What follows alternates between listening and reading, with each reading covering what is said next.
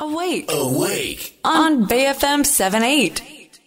人生100年時代お金との良い付き合い方について考えていくコーナーですアウェイクの頼れるお金のかかりつけ医高塚さんですおはようございますおはようございます。よろしくお願いします。はい、今はい、週もお願いしますお願いします。早速ですが高塚さんはに LINE で質問が届いておりますありがとうございます。越谷のカエルさんからうん、うん。高塚さんに質問です銀行でうんファンドラップを勧められましたおーニーサには投資しているんですが、ファンドラップについて詳しく教えていただけませんでしょうか？よろしくお願いしますとはい。いうありがとうございます。ファンドラップ。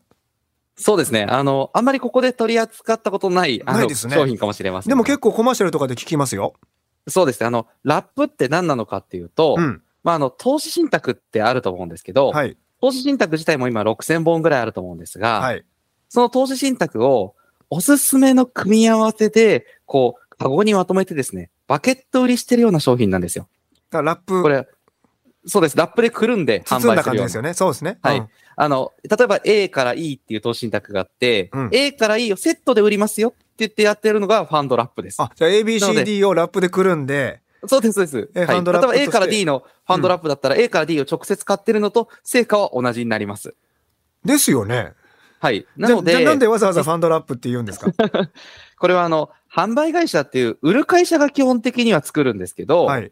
要するに私たちの会社で、あの、皆さんが、えあの、投資信託の組み合わせできないなら、おすすめを選んであげますよ。その代わりコストくださいねっていうような商品になってまして、はあ、はあは一応意味がないことはなくて、あ、うん。意味としては、例えば、アメリカの株式、世界の株式、日本の株式、日本の債券、世界の債券とか、うん。まあ、不動産のリートだったり、いろんなものをバランスよく混ぜるっていうのを、こっちにお任せでやりますよって、それをリバランスって言って、バランスをこう、例えば株が上がって債券が下がったら、上がったものを売って下がったものを買い直してくれるとか、うん。そういったところでも利益を狙ってくれるというのは、まあメリットにはなっています。でお任せコースってことですね、ファンドラップは。そうです。お任せでバランスよくやるよと。ただし、デメリットとしてはやっぱり手数料がかかってくるので、うん。ただただ分散して買うだけなのに。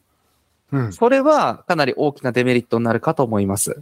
うん。だお任せ手数料みたいなのが、まあ、普通に投資信託を買うよりは、えーいファンドラップの方が手数料かかるってことですよね。そうですね。うんなんか雨の日も風の日もお任せくださいみたいに聞こえよくは売るんですけど、ほうほ実際には中で入ってる投資信託と全く同じ動きをしますのう。で、はい。で、年間1%とか大体コスト取られますので、うん。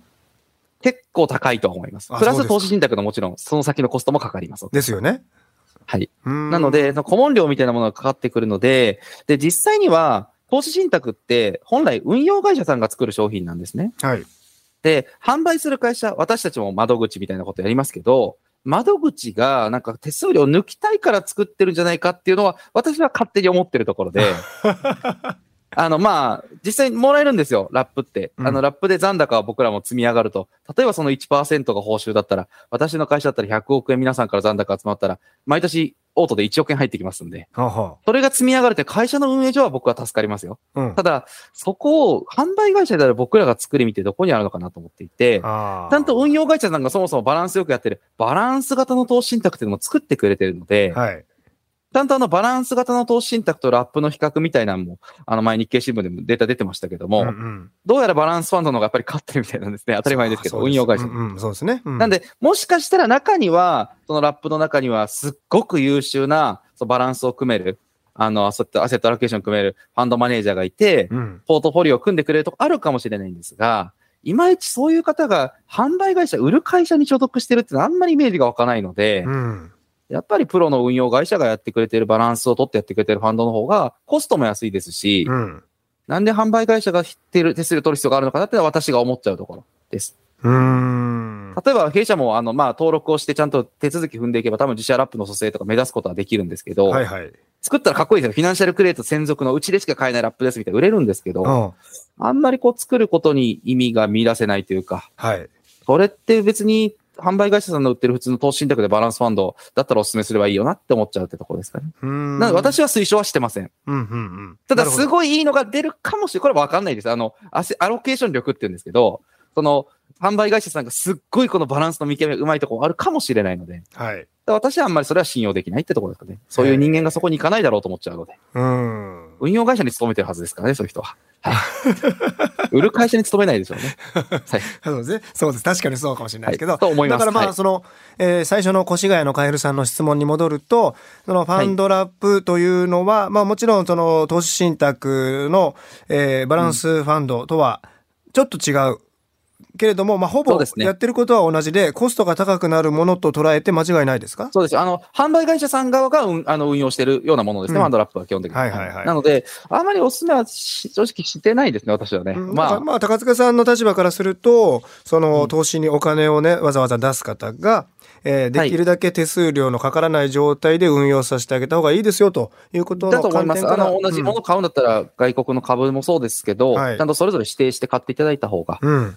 うん。自分のライフプランに合わせてっていうのも、あの、やりやすくなると思いますので。まあそうですね。しかもあの、お任せ状態にするよりは、やっぱりその自分がし、ね、まあもちろん、その、興味を持って、えー持ち続ける、ね自分の投資商品に興味を持ち続けるっていうのも大切ですよね。本当に自分で理解してやらないとやっぱり怖いので、本当にお任せって結構、いいいいようでも怖い部分かなりありますので。そうですよね。うん。はいだからあれですね、もうお金持ちの人が高い飲食店に行って、お任せでって言って、最後いくら払わされるか分かんないみたいな、あるじゃないですか。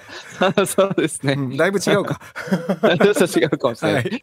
えー今日の内容は、アウェイクのポッドキャスト、Spotify や Apple のポッドキャストでも聞けます。えーそして、高塚さんの YouTube、お金の教育チャンネル、お金の教育チャンネル、こちらもチェックしてみてください。いつでもこのコーナーでは高塚さんへの質問募集中です。フィナンシャルクリエイト代表取締役、高塚智博さんでした。